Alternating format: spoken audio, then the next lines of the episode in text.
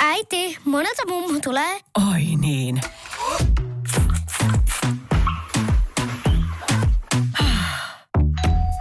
Helpolla puhdasta. Luonnollisesti. Kiilto. Aito koti vetää puoleensa. Se on jännä siinä mainoksessa, niin se olisi toimiva silloin, jos se tavallaan olisi aidosti absurdi, mutta se tavallaan se oli vaan todella realistinen, koska mä mietin sitä, että miten esimerkiksi naisporukoissa Tukea oman näköiseen ja tyytyväiseen arkeen. rohkaisua ja inspiraatiota, aitoja ja elämänmakuisia ajatuksia, Asiantuntijuudesta ammentamista. syviä pohdintoja ja arjen huumoria. Äityyden parhaita puolia ja haasteita. Tahmeita käsiä, kiristyvää pinnaa ja sydämen pakahtumista. Keskeneräiset äidit podcast. No niin, tervetuloa taas uuden podcast-jakson pariin. Me aloitetaan tänne toiseen kertaan. Me äsken aloitettiin ja oli surinaa ja pörinää tuolla kuuluvaa. Joo, ei. Ei tiedetä mistä se johtui, mutta Joo. Semmoinen hetki, että oh no. että vitsi, meillä oli niin hyvät jutut äsken. Toisin sanoen mä olin aivan jäässä, että teille jäi kuulematta se, mm. mutta eiköhän niitäkin hetkiä tuu tässä jakson aikana Varmasti vielä. tarjottavana niitä. Joo, mutta uusi jakso. Tämän jakson teemana on isät, miehet, puolisot, sankarit ja jotenkin meidän suhde heihin. Että miten, miten me suhtaudutaan niin hyvässä kuin ehkä huonossakin. Ja että mitä siitä, miten siinä voisi ehkä kehittyä ja mistä se tulee ehkä myös se meidän suhtautuminen. Kyllä. Mikä niin kuin asema suomalaisella isällä on siellä kodissa? Hmm. Siitä jutellaan tänään ja, ja nyt otetaan ensin pieni lämmittely tähän ää, miehistä puhumiseen, niin ää, viikkokysymys kuuluu, mitä ominaisuutta puolisossasi arvostat?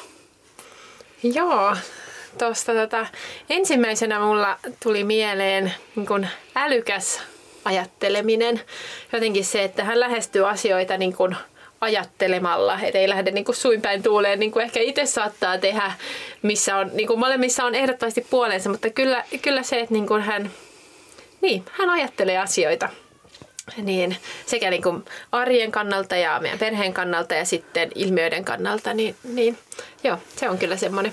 Onko hän enemmän filosofinen vai semmoinen niin insinöörimäinen? Ää, hän on matemaatikko, eli rationaalinen. No niin, kyllä. joo, miten sulla?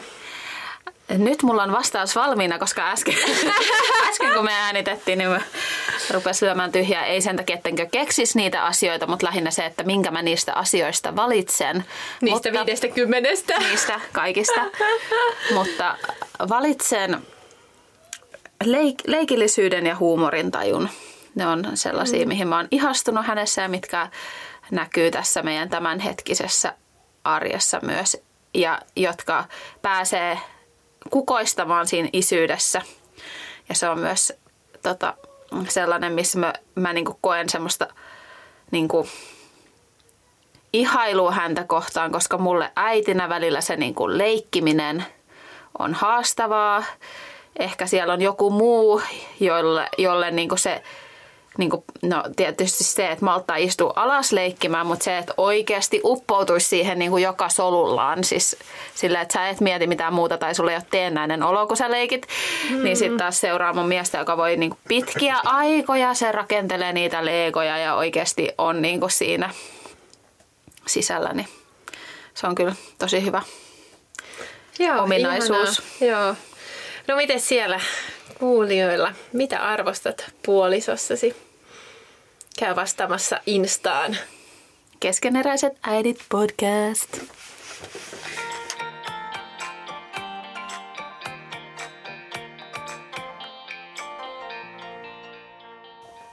Ennen kuin hypätään syvemmin tähän meidän aiheeseen, niin me koemme tarpeelliseksi tehdä tällainen pieni disclaimeri tähän alkuun. Eli ehkä tämä on yksi sellainen aihe, missä on hyvä muistaa, että ää, jos me puhutaan tässä nyt tiettyjä asioita tai muuta, niin, niin nämä ei ole tämmöisiä yleistyksiä kaikista naisista tai miehistä tai iseistä, äideistä, perheistä, vaan että tietysti jokainen perhe ja parisuhde ja, ja sen parisuhteen sisällä oleva, olevat puolisot niin on niin kuin yksilöllisiä. Mm. Eikä... Mutta nämä on sellaisia ajatuksia, joista voi ammentaa inspiraatiota ja niin kuin omaan elämään juttuja, jos ne niin kuin Kyllä, kohtaa. ja sellaisia, mitä me olemme tässä pohtineet, mutta mm. kyllä näin. Tämä oli tässä. Disclaimer done.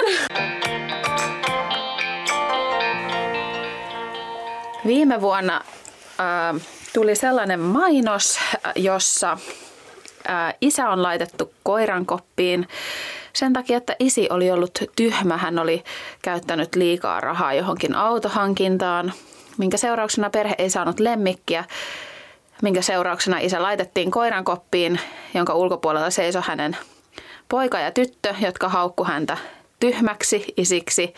Ja äiti seisoo kädet puuskassa taustalla ja sanoo, tyhmä se on. Ja sitten yhdessä he jatkaa sitä tyhmä isi, tyhmä isi haukkumista. Mä näin tämän mainoksen, niin mä tulin tosi surulliseksi.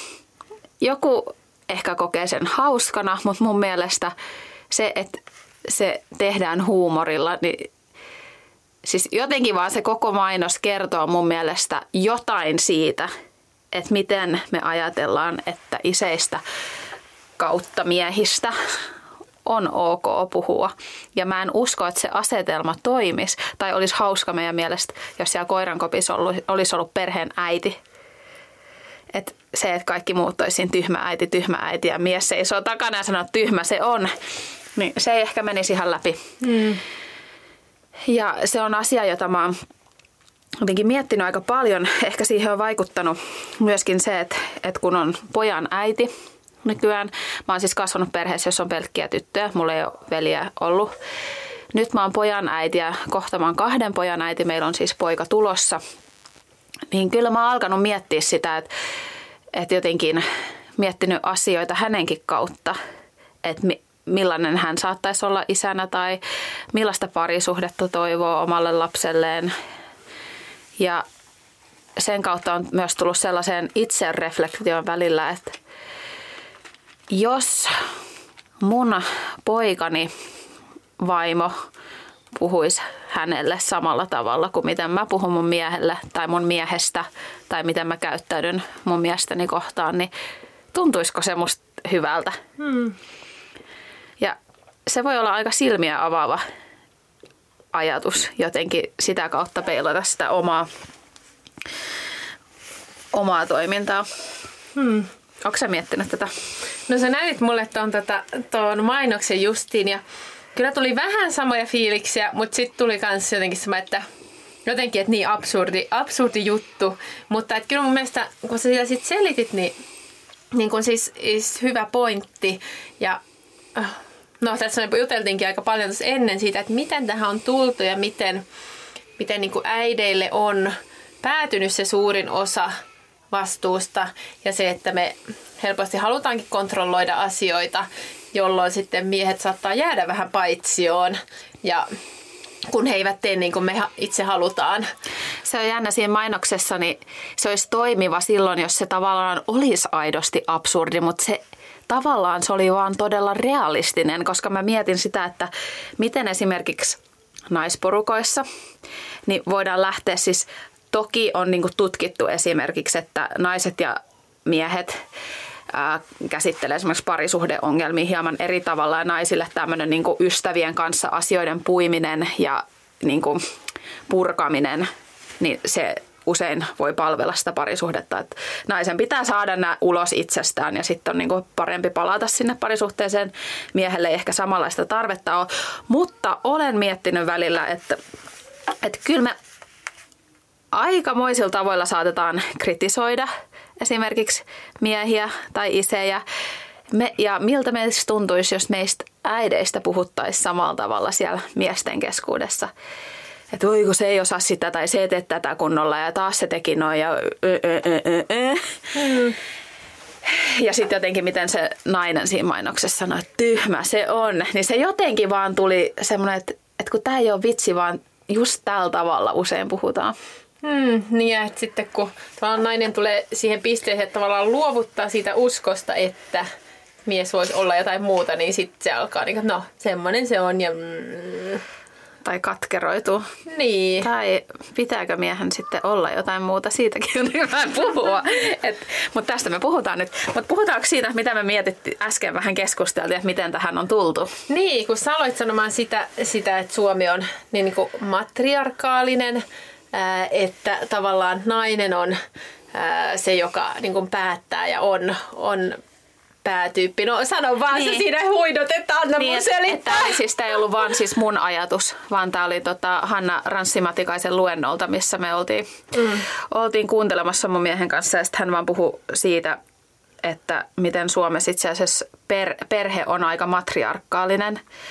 Eli täällä ei ole niinkään sitä perin, perinteistä toista ajattelua, missä mies on perheen pää ja määrää kaikesta, vaan että Suomessa tällä hetkellä on aika matriarkaalista, että nainen on usein se ikään kuin se pomo siellä kotona, se kertoo miten tehdään, milloin tehdään, missä tehdään.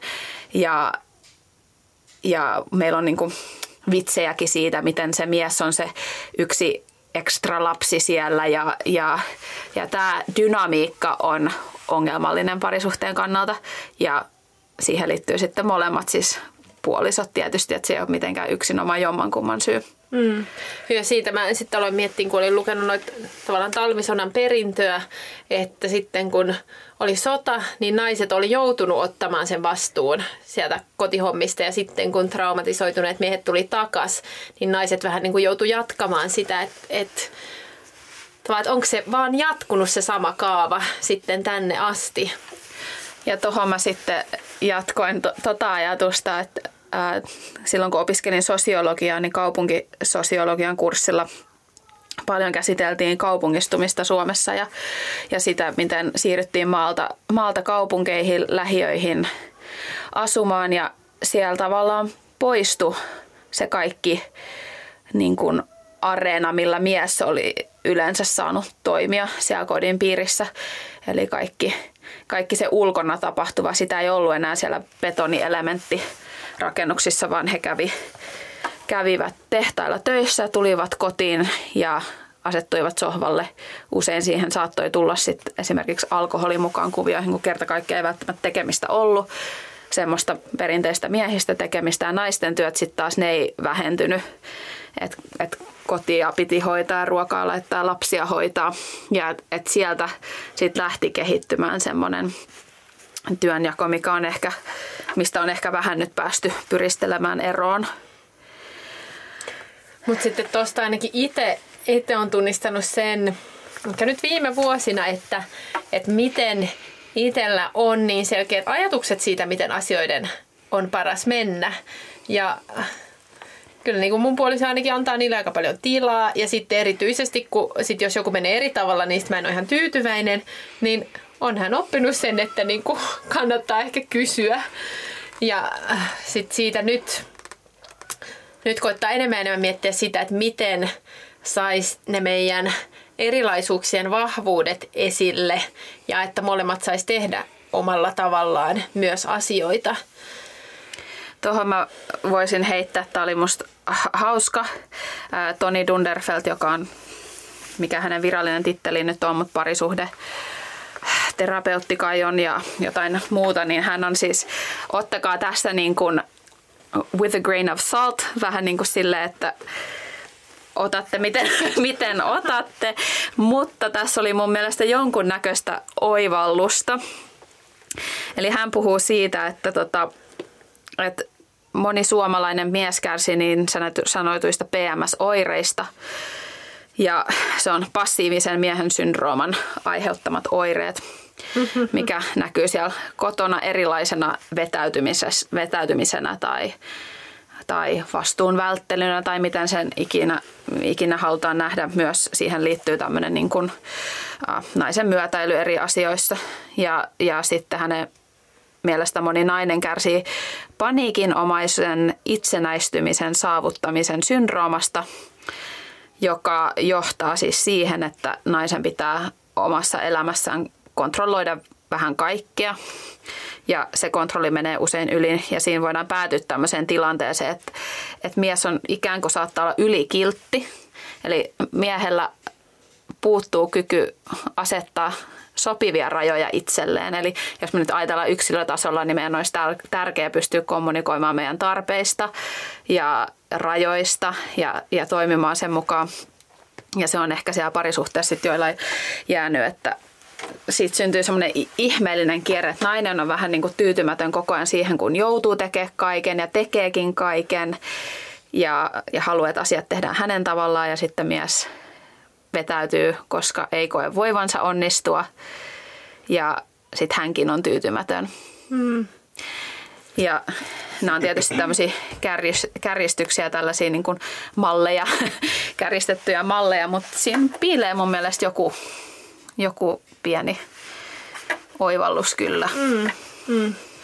Joo, me kun tosiaan vietettiin 10-vuotis hääpäiväjuhlaa ja uusitti meidän vihkivalat samalla, niin silloin pysähty pohtimaan että mitä mä haluan tässä kohdassa sanoa hänelle, mihin mä haluan sitoutua, niin siihen kyllä yhtenä semmoisena tärkeänä tuli se, että haluaa niin kuin nähdä ne vahvuudet meidän erilaisuudessa ja tavallaan sitä kautta antaa tilaa toiselle tehdä asioita niin kuin on hänelle ominaista. Ja sitten toisaalta kohdata ne omat, omat heikkoudet ja, ja kasvaa niissä. Niin, niin joo, että et jotenkin, jotenkin, että päästäisiin vielä enemmän sille samalle tasolle, että et, et mulle ei ole niitä omia, omia ajatuksia ja agendoja, joita sitten toinen yrittää vähän niin kuin myötäillä. Ja, ja nyt meillä on ehkä siinäkin mielessä uusi tilanne, että kun me ollaan vähän niin kuin tasavertoisia työntekijöitä, että molemmat käy töissä, lapset käy hoidossa, niin nyt ei ole olettamuksenakaan se, että mä niin kuin hoidan suurimman osan kotijutuista, koska silloin kun mä olin kotona, niin se niin kuin tavallaan luonnollisestikin meni niin, koska mulla kelas mielessä aina, että, että no mitä kaikkea pitää tehdä, niin, niin nyt sitten tota, jotenkin, että saataisiin siihen arkeen semmoinen tasapaino, että molemmat tekee asioita ja saa tehdä tavallaan.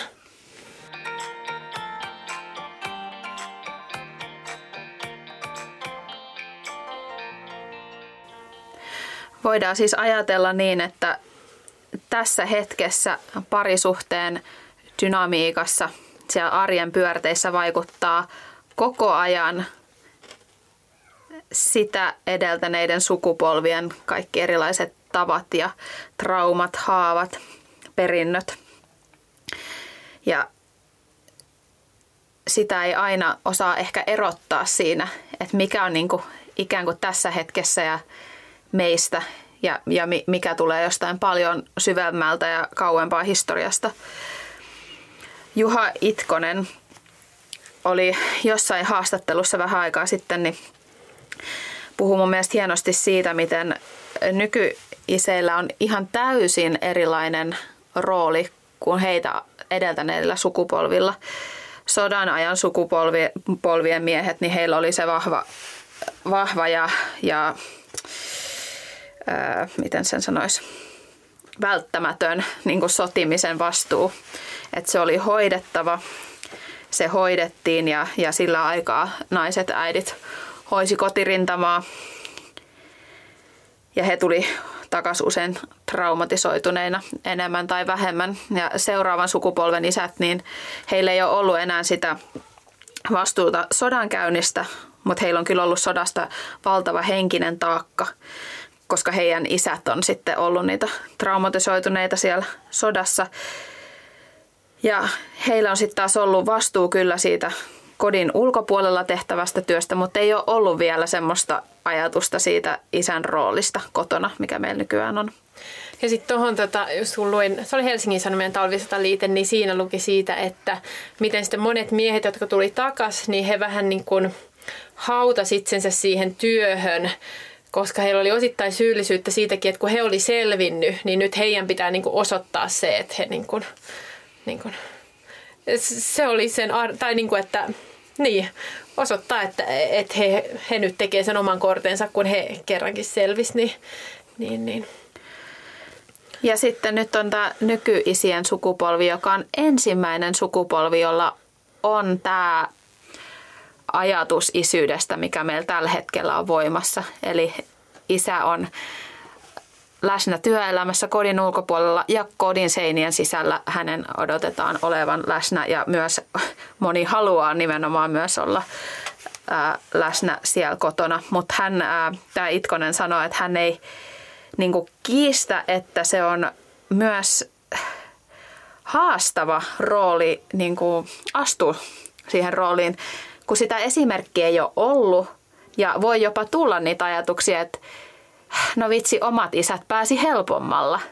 Et me joudutaan tekemään niin, kuin niin paljon, tai niin kuin, että, että jotain tämän suuntaista hän niin kuin sanoi siinä, että, että tavallaan, että niin, että, että ei se ole pelkästään niin kuin helppo asia, asia jotenkin toteuttaa sitä isyyden roolia sellaisena kuin mitä me tällä hetkellä pidetään ihanteena.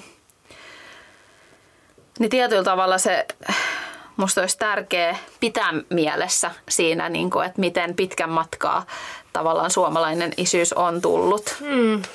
Ja että se ei ole itsestäänselvyys, että, että isä pystyy siihen rooliin niin kuin automaattisesti, vaan että, että sitä voi oppia.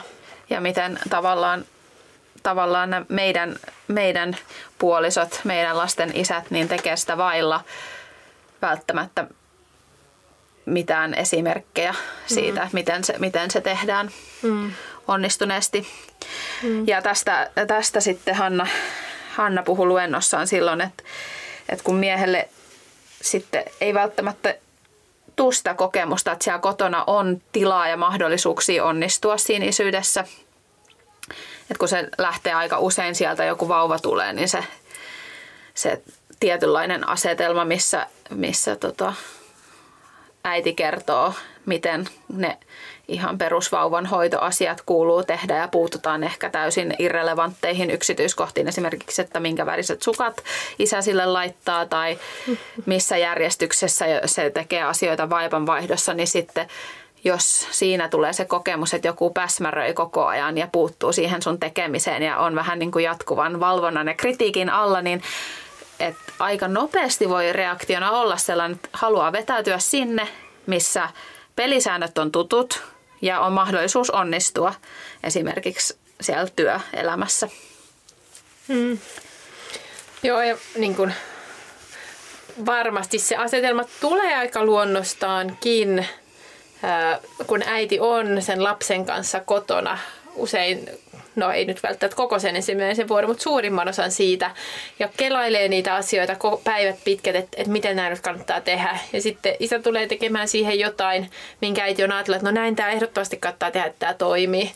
Mutta että mutta siinäkin se kommunikaatio, että miten sen kommunikoi. Ja toki siinä se, että sitä nyt kotona olemistakin jaettaisiin, niin siinä, siinä sitten jotenkin tulisi sitä oppia molemmille tässäkin voitaisiin hyödyntää, ehkä me tehdään mielentämisestä mentalisaatiotaidosta oma jakso jossain vaiheessa, mutta miettii vaikka tuollaista tilannetta kotona, missä missä vaikka puoliso laittaa jotain vaatetta päälle, jos sulla on siitä joku mielipide, niin kuinka usein me itse asiassa pysähdytään miettiä, että että miksi, mä, miksi mua ärsyttää tämä, tai mitä mä nyt yleensäkään koen tässä tilanteessa.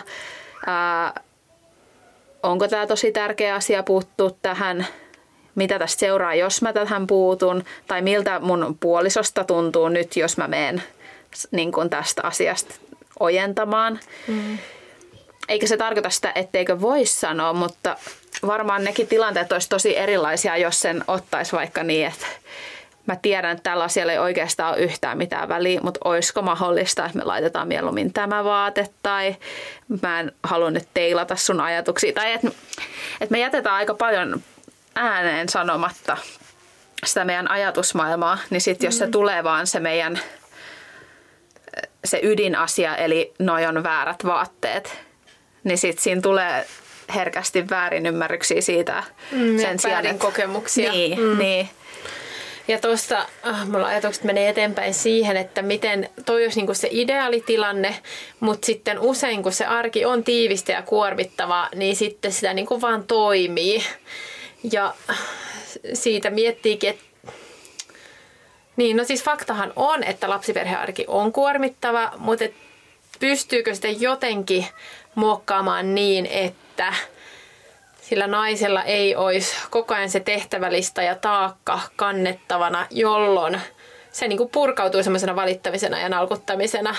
Mä luin yhden semmoisen tekstin tässä äh, joku aika sitten, missä, missä just puhuttiin siitä, että miten, miten nalkuttava nainen on yleensä niin kuin nainen, joka yrittää, tai äiti, joka yrittää kamppailla pitääkseen kaikki asiat, niin kuin langat käsissään ja yrittää kamppailla, että saa kaiken hoidettua. Ja se, niin kuin, se overwhelming feeling tavallaan tulee siinä nalkuttamisena. Et ei se ole niin kuin, että ei kukaan, kukaan halua nalkuttaa. Mutta...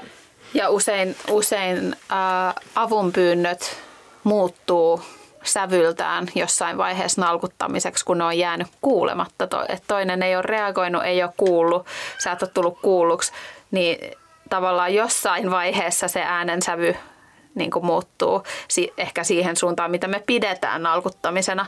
Mm. Mutta se, niin kuin, se on kahden kauppa tavallaan. Et, mutta toisaalta niin kuin, varmaan jokainen meistä jossain määrin niin kuin nalkuttaa ja ehkä mä liitän nalkuttamiseen just sen äänensävyn, joka on turhautuneempi varmasti mitä useammin mä oon jostain samasta asiasta sanonut, mm. niin rupean kuulostaa tosi turhautuneelta. Mutta tota, mutta silti mun mielestä parisuhteen hyvinvoinnin kannalta ja meidän niin kuin molempien hyvinvoinnin kannalta niin on hedelmällistä pysähtyä miettiä, niin kuin, että milloin, millä tavoin pyytää. Ja sitten sekin on aika ehkä yleistä, että kun on se kodin projektipäällikkö, niin kuin esimerkiksi tunnistan usein olevani kotimme projektipäällikkö, niin mulla on myös semmoinen ääneen puhumaton aikataulu mielessä – että mi, niin kuin milloin asioiden tulisi tapahtua, miten. Mä en välttämättä edes sano, vaan sitten mä niin kuin ajaudun semmoiseen, missä mä ikään kuin vähän niin kuin ja, jakelen käskyjä. Mm. Että tämä nyt tarvii tehdä. Ja, ja jos vähän aikaa sitten pysähdyin miettiä, että niin tosiaan, että mä en ole itse asiassa kysynyt toisen mielipidettä esimerkiksi, että että minkä niistä asioista hänen mielestä, mitä hän tykkäisi tehdä tai milloin hän tykkäisi tehdä. Että sekin on mun mielestä hyvä olla niin kuin itsekriittinen siinä, että, että toi, toinen on myös aikuinen, että hänelläkin voi olla ajatuksia siitä, että milloin hän haluaa viedä roskat. Ei nyt sillä, että niin kuin tavallaan, että tarvitsen sen olla kolmen sekunnin päästä vai riittääkö, että, että voisiko tämän päivän aikana. Joo, Mulle tulee tuosta tota, äh, mieleen siis ihan samaa, että, että mulla usein on se aikataulu ja nyt niin pitäisi tehdä tämä, tämä ja tämä, että me ehditään ennen kuin lähdetään ulos, jotta sitten kun me tullaan sisälle, niin tämä on valmiina. Ja sitten kun se ei mene silleen, niin sitten mä turhaudun. Ja en mä tiedä, ehkä, ehkä siinä, että yli jakaisi vastuupäivät, että, että okei, että tämä päivä on niin kuin, vähän niin kuin niin kuin toki autetaan toiseen, mutta et on enemmän niin kuin sun ajo mukaan ja tämä päivä on niin kuin mun ajo mukaan. Ja sitten niin kuin koittaa hyväksyä sen, että toinen toisen kanssa sitten vähän menee eri tavalla. Ja vaikka tulee vähän enemmän niin kuin, tota, narinaa jostain asiasta lapsilta, mutta sitten niin kuin sitä ajattelee, että no, et, tämä on nyt hänen päivänsä ja jotenkin. Niin, mitä, mikä ikinä tavallaan kellekin toimii. Mm. Ehkä me jossain jaksossa vähän sivuttiin sitä, puhutaan tällaisista tiski, tiskipöytäriidoista tai muista, että mikä niin alkaa siitä, vaikka joku riita kotona. Äh, käsi ylös, kuinka monen kodissa on joskus riidelty jostain tyylin keittiön tiskitasojen kaauksesta tai jostain, että tiskit voisi laittaa tiskit tai jotain tällaista. Ja veikkaisin, että aika monessa perheessä on näitä tilanteita, mistä illalla viimitteeksi vielä se nainen siivoo sitä keittiöä tai niin kuin muuta. Ja sitten se turhautuu ja sitten siitä lähtee sellainen niin kuin riita käyntiin. Ja, ja tota, joskus se on the issue, niin kuin se oikeasti se keittiö ja että sua nyt turhauttaa, koska tämä on taas jäänyt sun kontolle. Mutta joskus se voikin olla se, että mua turhauttaa sen takia, että mä en ole saanut naisena mun puolisolta huomioon pitkään aikaan. Mm. Tai että me ei olla niin kuin kohdattu tai mm. molemmat on vaan niin kuin ollut uppoutuneina omiin juttuihin. Et se on aika tärkeää tunnistaa, että mikä mua tässä nyt tässä hetkessä oikeasti ärsyttää. Mm. Tai mä oon huomannut, että mä, mua välillä ärsyttää se, että, että itse asiassa itse asiassa mulla onkin ihan ok tehdä jotkut olla se, joka tekee jonkun tietyn asian. Se ei haittaa mua. Mutta se toinen ei huomaa, että mä oon tehnyt sen tai se ei ole sanonut kiitos. Mm. Että se, että huomaisi, että mikä mua oikeasti ärsyttää ja sitten osaisi siitä kommunikoida. Mm. Mulla jossain kohdassa, ah, tai havahduin semmoiseen, kun Siis silloin kun mä olin kotona, niin silloin mulla oli tosi fine illalla tehdä ruokaa niin, että mies oli lasten kanssa tai niin tehdä jotain kotihommaa rauhassa. Mutta nyt kun on itse päivät töissä, niin sitten että jos se menee siihen, että toinen leikkii lasten kanssa ja mä teen niitä kotihommia, niin se ei enää tunnu niin kuin, tai vaikka se, että toinen nukuttaa lapset ja mä niin kuin siivoon sen aikaa, niin sitten niin sen mä tajusin, että et, et ei, että tämä ei ole se tie, mitä mä haluan, että, että me edetään.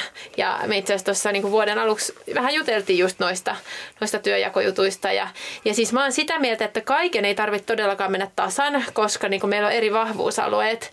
Mutta sovittiin jotain semmoisia työjakoja muun muassa, minkä toi, toi mun miehen serkku itse asiassa ehdotti, kun jotain juteltiin näistä asioista, että, että meillä on nyt roskien vienti miehen vastuulla. Ja tota, sitten niin, kun, niin siitä saa että no niin, nämä on täynnä, mutta mun ei tarvitse tehdä asialle mitään. Niin se on jotenkin, se on tosi kiva fiilis, että sitten niin kun on niitä, jotka on selkeästi toisen vastuulla, eikä tarvitse niin niistä huolehtia. Toi on tosi tärkeä pointti kans toi, että vaikka sä näet, että ne roskikset on täynnä, niin ei lähde viemään niitä itse, että antaa sen niin kuin, että pitää sitten sen, mitä on sovittu, ettei tavallaan mene sitten serkkiä toiseen alueelle.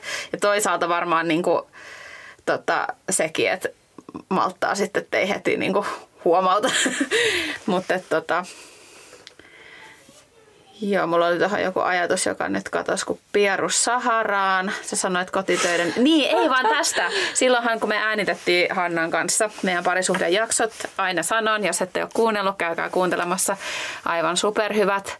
Niin Hannahan puhuu siitä, että se kriisivaihe tulee, tai että voi, on potentiaali kriisiin siinä vaiheessa, kun tota, äi, yleensä äiti siirtyy takaisin työelämään niin miten saada siinä kohtaa se kodin työnjako jaettu niin, että se sama malli, mikä on ollut päällä silloin, kun, silloin kun äiti on ollut kotona, ei jatkuisi edelleen. Joo, toi oli mulla mielessä viime syksynä silloin, kun me mentiin tähän tilanteeseen. Ja meillä onneksi oli vähän niin kuin sellainen mahdollisuus liukumavaiheeseen, että kun mä aloitin sen tutkimuksen niin kuin vähän kevyemmin. Ja musta oli vielä ihan ok niin kuin, huolehtia vähän enemmän asioista samalla, kun mä kun totuttaudun uude, uuteen rooliin ja ei ole niin paljon vaatimuksia, niin toki jos, jos sen olisi tehnyt vielä systemaattisemmin, niin ehkä mä olisin päässyt vielä nopeammin kiinni, mutta mun mielestä toi oli ihan, ihan hyvä, hyvä noi. Mutta että jos siinä olisi ollut sitten vielä ihan täydet työpäät molemmille, niin olisi se varmasti ollut, mm. ollut aika setti. Mm. Hannahan sanoi sille, että pitäisi jakaa, niin kuin, että molemmat valitsee mistä tykkää tykkää ja sitten loput jaetaan tasan. Että hän sanoi, että, että tota, kun ollaan siirrytty eteenpäin tästä, että on niin ne naisten työt ja miesten työt, niin sitten on alettu vaan uudella, uudella tavalla puhumaan siitä, että se tekee kumpi on taitavampi ja näppärämpi, joka on niin kuin, mm. tavallaan semmoinen vaan uudenlainen termi sille, että nainen voi tehdä. Mutta onneksi siihen on tulo, tulossa muutos, että nykyään isät tekevät tai miehet tekevät paljon enemmän.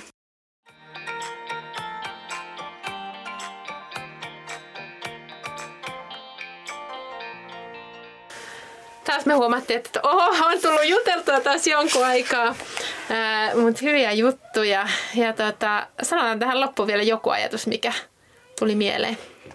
Joo, ehkä itsellä jää, jää tästä ää, mieleen se, että niin mikä on niin paras... Äh, Sanoks mä? Joo. Tämän, mikä jää mieleen? Ei tää on siis niin tällaista, kun sä et saa sun ajatusta ulos päästä. Ootas. No niin, ajatukset on koottu, enkä varmaan saa vieläkään artikuloitua niin kuin haluaisin.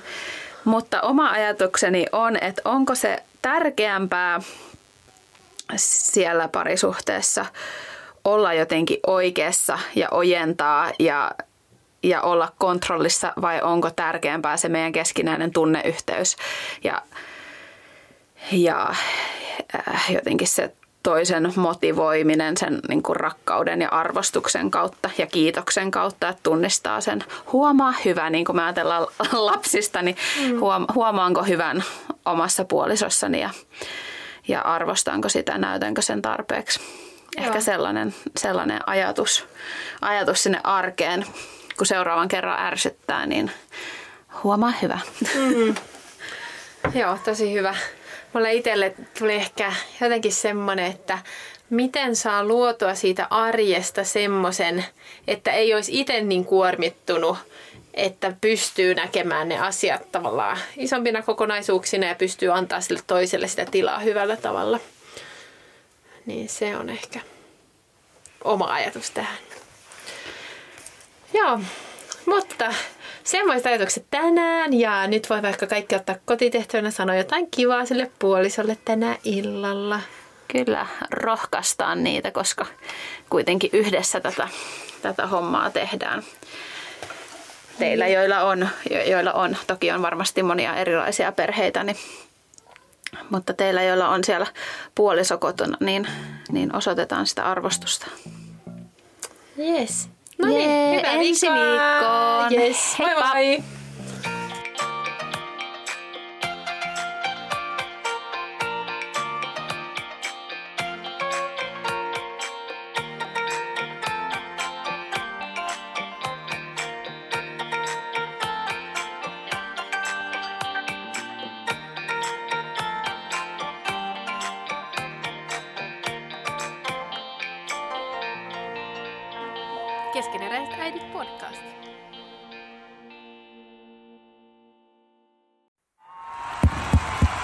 Vaikuttaako siltä, että haluat tehdä vaikutuksen? Nyt olisi varsin vaikuttavia vaikutusmahdollisuuksia tarjolla. Vaasan sähkön vaikuttaja on sellainen sähkösoppari, jonka avulla voit vaikuttaa omaan sähkölaskuusi.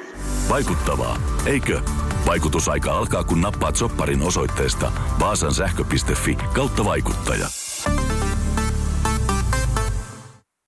Hirmuinen hintakaattori on haukannut hinnat aivan palasiksi.